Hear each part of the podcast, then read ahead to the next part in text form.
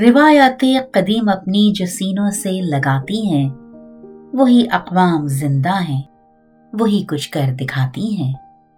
آج ہم بات کریں گے نور الصبا بیگم کی۔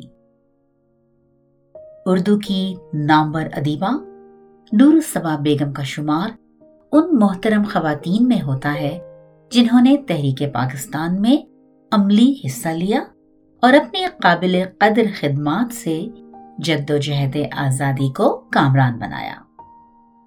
نور الصبا بیگم کا ذکر کرنے سے پہلے میں یہاں پر رمز الہ آبادی کا ایک اقتباس ضرور پڑھوں گی تاکہ نور الصبا کو جاننے سے پہلے تحریک آزادی میں آپ ان کا اہم کردار جان سکیں۔ رمز الہ آبادی لکھتے ہیں کہ جب پہلا پرچم لہرایا، مجھے پھر آج وہ دور غلامی یاد آتا ہے۔ جب بقول، حضرت جوش لوگ دل ہی دل میں سوچا کرتے تھے، کیوں ہند کا زندہ کانپ رہا ہے، گونج رہی ہیں تکبیریں، اکتائے ہیں شاید کچھ قیدی اور توڑ رہے ہیں زنجیریں۔ لاٹھی چارج، ٹیئر گیس اور پھر گولیوں کی بوچھاڑ میں بھی۔ فضا اللہ اکبر کے فلک شگاف ناروں سے گونج رہی تھی۔ لاکھوں فرزندان قوم کے نعرہ تکبیر سے باطل کے دل دہل رہے تھے۔ اور تو اور خود ایوان حکومت میں زلزلے کے جھٹکے محسوس کیے جا رہے تھے۔ اس وجہ سے کہ اب فرزندان توحید کے ساتھ ساتھ دختران ملت بھی قصر استبداد کی طرف کچھ اس طرح بڑھ رہی تھی کہ اسے ڈھا کر ہی دم لیں گی۔ گو ہر ہر قدم پر نت نئے چرکے دیے جا رہے تھے۔ ہر گام انہیں گھاؤ پر گھاؤ لگ رہا تھا۔ ہر لمحہ زخمیوں کے بدن سے بے تحاشا لہو بہ رہا تھا۔ لیکن اس کے باوجود مرد تو مرد ہیں۔ زخمی خواتین بھی زخموں کی طرح سے مسکراتی ہوئی آگے بڑھ رہی تھیں۔ اس لیے کہ یہ تھی وہ حق و باطل کی فیصلہ کن جنگ جو مارکہ پنجاب کے نام سے مشہور ہے، جس میں فرزندان قوم کے قطع نظر دختران ملت نے وہ کچھ کر دکھایا جو کم از کم میں نے صرف کتابوں میں پڑھا تو ضرور تھا اور اپنے بزرگوں سے کہانی کی طرح سنا بھی تھا۔ مگر حقیقت یہ ہے کہ دیکھا کبھی نہیں۔ یہی وجہ ہے کہ میں وہ برسوں کی سوئی ہوئی غیرت کو جھنجھوڑ جھنجھوڑ کر جگانے والے روح پرور نظارے کو اگر بھول کر بھی بھلانا چاہوں تو نہیں بھلا سکتا، جسے پاک و بہارت کے کروڑوں انسانوں نے بڑی غور سے سنا۔ اخباروں میں نظریں جمع جمع کر حیرت و خوشی کے ملے جلے جذبات کے ساتھ دوست دشمن سبھی نے پڑھا۔ اور لاہور کے لاکھوں باشندوں نے اپنی آنکھوں سے دیکھا۔ یقیناً آج بھی جب میرے تصور میں ماضی کی جھلکیاں ایک متحرک فلم کی طرح آ جاتی ہیں، تو میں اپنے آپ کو اسی ماحول میں پاتا ہوں۔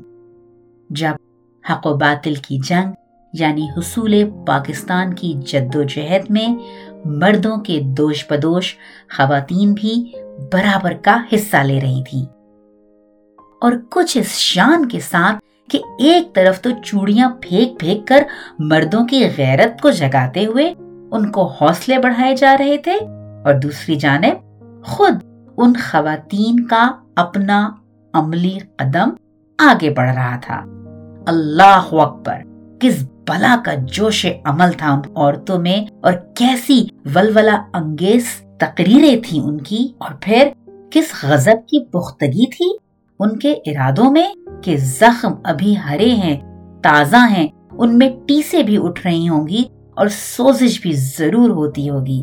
لیکن ہر دختر ملت زخمی شیرنی کی طرح جیسے مسکرا کر صرف یہ کہتے ہوئے آگے بڑھ رہی تھی کہ یہ زخم نہیں ہے، یہ تو پھول کھلے ہیں۔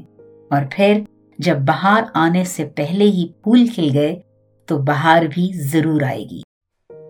اور با الحمد للہ بہار آ کے رہی اور پاکستان بن کے رہا۔ یقین مانیے، میں جو کچھ بیان کر رہا ہوں، وہ ایک حقیقت ہے۔ بالکل روز روشن کی طرح۔ لیکن پھر بھی اگر آپ کو ذرا سا بھی تذبذب ہو، تو خدا کا شکر ہے الجزائر کی جمیلہ بوپاشا کی طرح جنگ آزادی پاکستان میں بھی حصہ لینے والی ہماری بہت جیالی جمیلائیں آج بھی زندہ و تابندہ ہیں اور اپنے ہاتھوں کے لگائے ہوئے پودے کو پروان چڑھتا دیکھ کر خوش بھی ہو رہی ہیں۔ ان میں وقار النسانون بیگم، سر فیروز خانون بھی شامل ہیں۔ انہی سے پوچھئے ہو سکتا ہے کہ تخلیق پاکستان کی خوشی میں وہ سب مسائب بھول گئی ہوں، لیکن مجھے یقین ہے کہ وہ تاریخی یادگار نشان شاید اب بھی ہوگا جو ٹیئر گیس کے گولے سے ان پر پڑا تھا یا کسی اور چیز سے۔ یہ اچھی طرح یاد نہیں رہا، لیکن میں یہ بالکل نہیں بھولا کہ ابھی ابھی مسلم لیگ کا جھنڈا بیگم حسین ملک بنتے غلام محمد انجہانی پاکستان کے پہلے وزیر خزانہ اور دوسرے گورنر جنرل کے ہاتھ میں تھا۔ پھر دیکھتے ہی دیکھتے بیگم نور الصبا نے ان سے جھپٹ لیا اور انتہائی جوش کے عالم میں اسمبلی ہال پر لہرانے کے غرض سے تیزی کے ساتھ آگے بڑھی لیکن ہال کے قریب پہنچ کر اپنے بھاری بھرکم جسم کی وجہ سے مجبور ہو گئیں۔ ظاہر ہے اتنی تیزی سے وہ اوپر تو نہیں چڑھ سکتی تھی، جتنی پھرتی کی اس وقت ان کو ضرورت تھی۔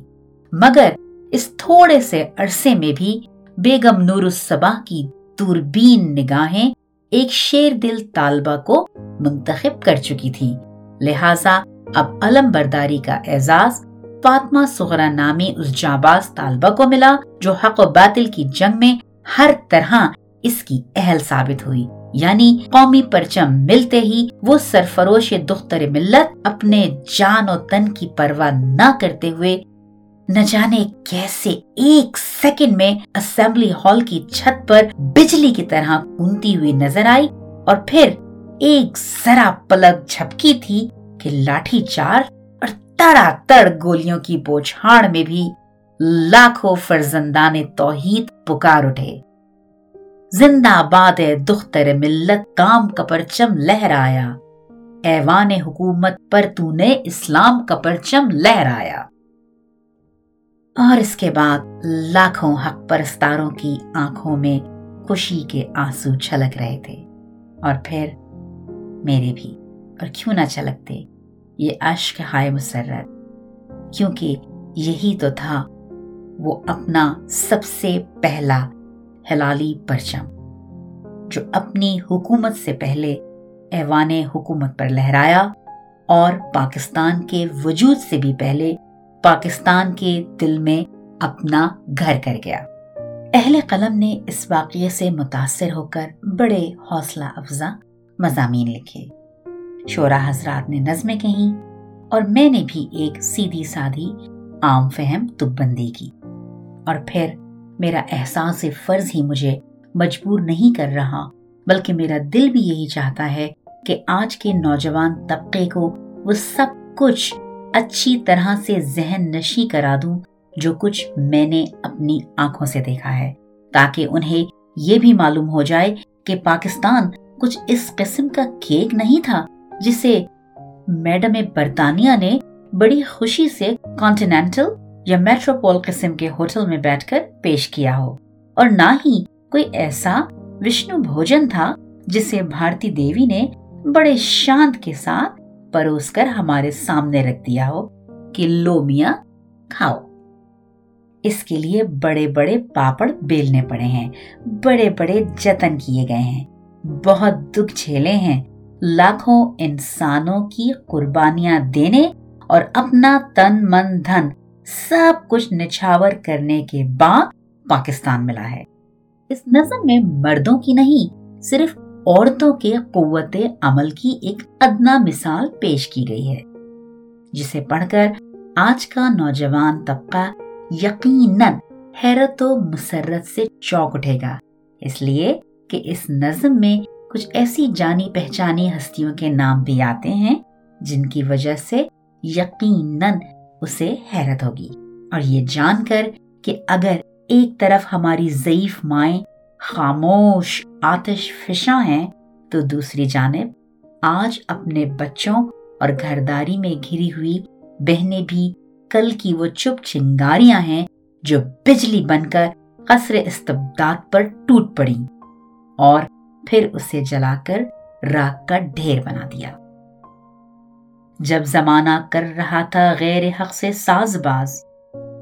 لاٹھیاں اور گیس جب برسا رہا تھا فتنہ باز۔ این ممکن تھا کہ یہ طوفان ڈبو دیتا جہاز۔ ہو گئی سینا سپر، نور بیگم شاہ نواز۔ زندہ باد دختران ملک و ملت زندہ باد اور اس اقتباس کے ساتھ ہی ایک بار پھر میں ہوں صدف فاروقی۔ آپ سب کے ساتھ محو سفر۔ لیکن آج کا یہ سفر ایک شخص کے ذکر کے بغیر نامکمل رہے گا، عائشہ خالد، جو کہ نور الصبا بیگم کی نواسی اور ایک بہترین آرٹسٹ بھی ہیں۔ عائشہ خالد سے میری ملاقات اٹلانٹا میں کافی عرصہ پہلے ہوئی اور باتوں باتوں میں انہوں نے مجھے اس بات سے آگاہ کیا کہ وہ نور الصبا بیگم کی نواسی ہیں۔ اور انہوں نے ہی مجھے نور الصبا بیگم کی تحریک آزادی کے حوالے سے سارے واقعات گوش گزار کیے۔ اور میرا یہ فرض بنتا ہے کہ میں یہ واقعات اور نور الصبا بیگم کی زندگی کے حالات آپ کے ساتھ ضرور شیئر کروں تاکہ ہمیں اندازہ ہو سکے کہ یہ ملک، یہ وطن کتنی محنتوں سے حاصل کیا گیا۔ اور کس کس طرح خواتین نے اس میں اپنا کردار ادا کیا۔ تو آئیے تھوڑی سی بات کرتے ہیں نور الصبا بیگم کی۔ دو اپریل انیس سو آٹھ کو یو پی کی ایک ریاست رامپور کے پٹھان خاندان میں نور الصبا بیگم پیدا ہوئی ان کے والد صاحب نئی تہذیب کے دل دادا تھے، رنگین مزاج اور بے حد خرچ کرنے والے رئیس تھے۔ ان کا اصل نام تجمل شاہ خان تھا۔ خوبصورتی کے اعتبار سے وہ مردانہ حسن کا بے نظیر نمونہ تھے۔ اکیس سال کی عمر میں ان کی شادی قدوسی بیگم سے ہو گئی تھی، جو ریاست جے پور کے دیوان حمید اللہ خان صاحب کی چھوٹی صاحبزادی تھی۔ نور الصبا بیگم کے دادا دائم شاہ خان سیدھے سادے بزرگ آدمی تھے۔ ان کے خاندان میں لڑکپن میں پڑھانا عیب تھا، مگر ان کی والدہ اردو پڑھی لکھی تھی۔ یہ والدین کی شادی سے پانچ سال بعد پیدا ہوئی اس لیے نور الصبا بیگم کی پرورش بہت ہی نازوں کے ساتھ ہوئی۔ چوبیس دسمبر انیس سو بیس کو ان کی شادی شیر پور ضلع پیلی بھیت کے مشہور رئیس خان بہادر بالا خان کے چھوٹے بیٹے ظہیر الدین خان سے ہو گئی۔ اس وقت نور الصبا بیگم کی عمر صرف تیرہ سال کی تھی اور شوہر کی عمر اڑتیس سال۔ شادی سے دو ہفتہ پیشتر ان کی تعلیم ختم کر دی گئی تھی۔ اب ان کے استاد ان کی بہن کو تعلیم دینے کے لیے روک لیے گئے تھے۔ شیر پور کا خاندان صرف ہندوستان ہی میں نہیں، بلکہ اپنی شکار گاہوں کی وجہ سے یورپ میں بھی خاصا مشہور تھا۔ ابتداً وہ جن لوگوں سے متاثر ہوئی وہ ان کے چچا اور ان کے استاد تھے۔ ان دونوں کی زندگی اس قدر سادہ اور بناوٹ سے پاک تھی کہ ان پر اثر کیے بغیر نہ رہی۔ ان دونوں نے محبت محبت اور باتوں باتوں میں جو پند و نصیحت کی، وہ آج بھی بیگم صاحبہ کے لیے مشلے را رہی۔ کم عمری کی وجہ سے ان کی شادی ہوئی تو عقل اور سمجھ تو کچھ تھی نہیں، مگر انہوں نے یہ دیکھا کہ ان کے شوہر ہر وقت کانگریس کا ذکر کرتے تھے یا پھر تحریک خلافت کا۔ شادی سے تین ماہ بعد شوہر نے کھدر پہننا شروع کر دیا تھا۔ اول اول یہ بات بیگم صاحبہ کو بری معلوم ہوئی اور انہوں نے شوہر سے شکایت کی اور کہا کہ یہ کپڑے ہمیں بہت برے معلوم ہوتے ہیں۔ اس پر انہوں نے ان کو بٹھا کر پوری طرح سمجھایا کہ انگریز کی حکومت کے ہم سب خلاف ہیں۔ اور تحریک خلافت کے بارے میں بھی کچھ بتایا اور کہا کہ برطانیہ کا بنا سامان کسی ہندوستانی کو استعمال نہیں کرنا چاہیے۔ اس کے بعد بیگم صاحبہ سے کہا کہ وہ بھی اس چیز پر غور کریں اور ہو سکے تو کھدر پہنا کریں۔ ساتھ ہی بہت سی سیاسی کتابیں جو ان دنوں چھپ چکی تھی منگا کر پڑھنے کو دے دی اور تاکید کر دی کہ تم زیادہ سے زیادہ کتابیں پڑھا کرو اور جتنی چاہو کتابیں منگا لیا کرو۔ تم کو پوری آزادی ہے۔ چنانچہ دلی اور لاہور سے انہوں نے کتابوں کے بڑے بڑے پارسل منگانا شروع کر دیے۔ نور سبا بیگم نے ایک ماہ بعد ہی اپنا فیصلہ سنا دیا کہ ہم بھی کھدر پہنیں گے اور جلد ہی پہننا بھی شروع کر دیا۔ باتوں باتوں میں روز مرہ ان کو ان کے شوہر ملک کی سیاست سے آگاہ کرنے لگے۔ آخر انہوں نے ان کو آمادہ کیا کہ وہ خود چرخہ کاتے اور سوت سے کھدر کا تھان بنوا کر اپنے شوہر کے کپڑے بنوانے کو تحفتن دیں۔ اس کے علاوہ سینکڑوں چرخے بنوا کر اپنے جتنے گاؤں ہیں ان میں تقسیم کرا دیں۔ بھئی لکڑی اپنے جنگلات کی ہوتی تھی۔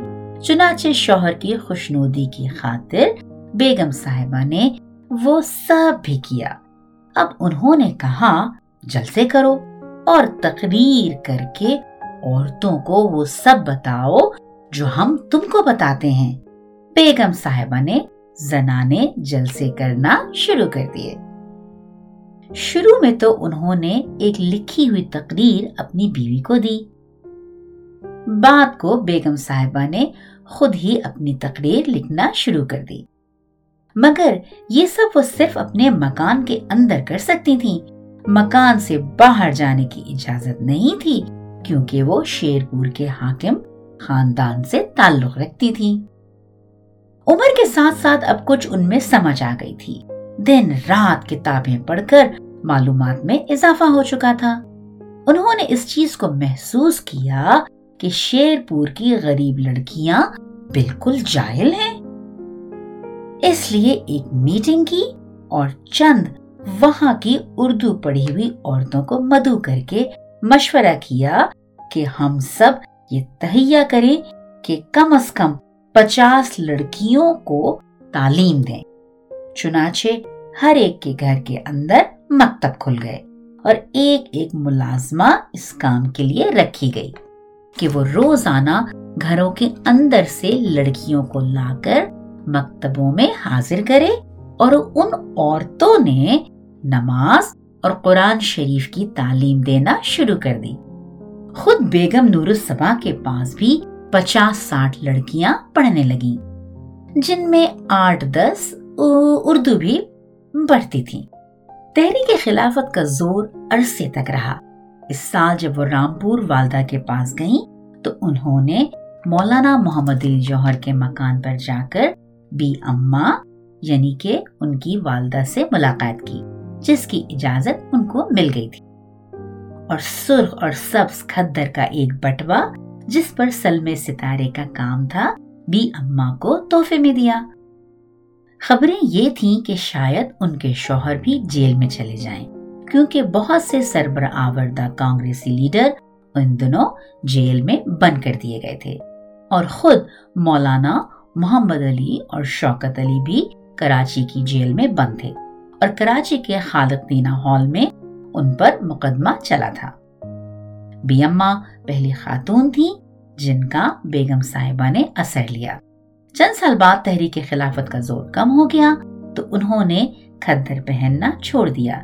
کیونکہ ابھی ان میں عزم و استقلال پیدا نہیں ہوا تھا۔ اور ادھر عمر اتنی کم تھی کہ خوبصورت لباس پہننے کا شوق دل جمعی سے کھدر نہیں پہننے دے رہا تھا۔ اب انہوں نے شیر پور کی ان عورتوں کو جن کو سینا پرونا آتا تھا، یہ بتایا کہ وہ اپنے گھروں کے اندر بیٹھ کر سلائی کا کام کریں اور یہ کام وہ ان کو فراہم کریں گی۔ اس کے علاوہ انیس سو چوبیس میں بیگم نور الصبا نے اپنا پہلا مضمون لکھ کر شباب اردو لاہور کو روانہ کیا، جو خوش قسمتی سے ایڈیٹر نے شائع کر دیا۔ اور اب ان کی توجہ لکھنے کی طرف سے بھی مبزول ہو گئی۔ اور کبھی کبھی مضمون لکھنے لگی، جو بیگم ظہیر الدین خان کے نام سے شائع ہوتے رہے۔ درمیان میں کئی سال پریشانی میں گزرے، کیونکہ دو سال کی بیماری کے بعد انیس سو چونتیس یعنی نائنٹین تھرٹی فور میں ان کے شوہر محمد ظہیر الدین خان کا انتقال ہو گیا۔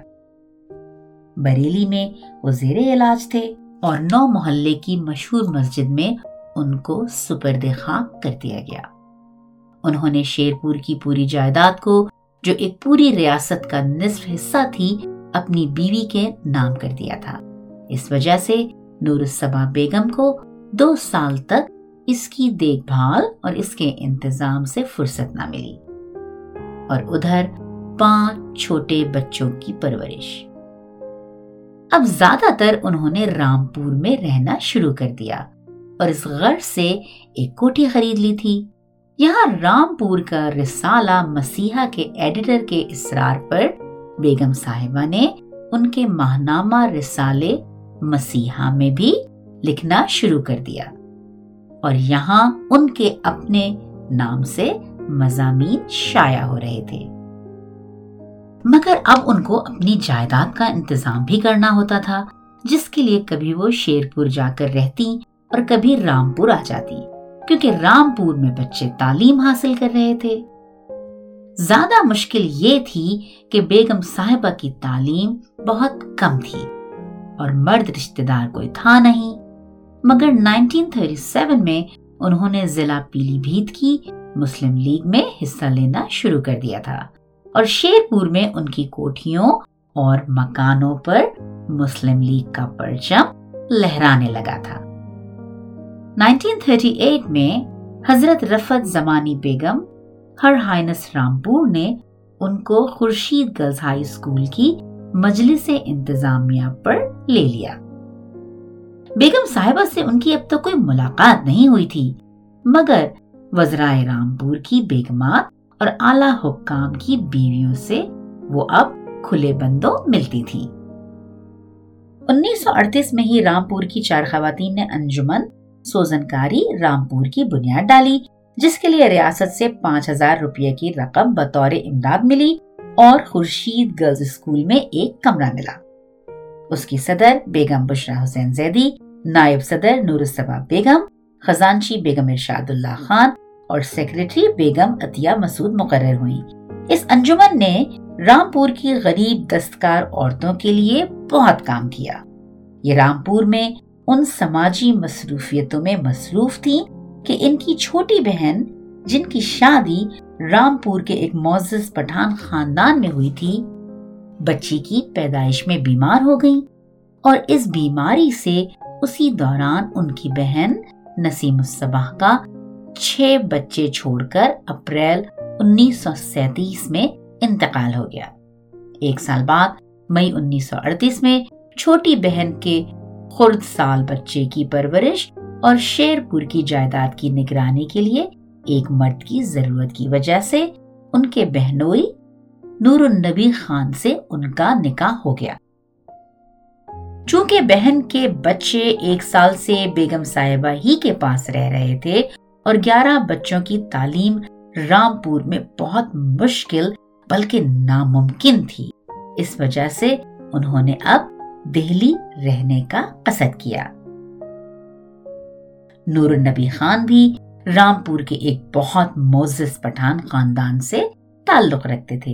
ان کا تعلق بھی قبیلہ یوسف زئی سے ہی تھا۔ وہ بچوں کی تعلیم کی خاطر راضی ہو گئے کہ بیگم صاحبہ سب بچوں کو لے کر دہلی میں سکونت اختیار کر لیں۔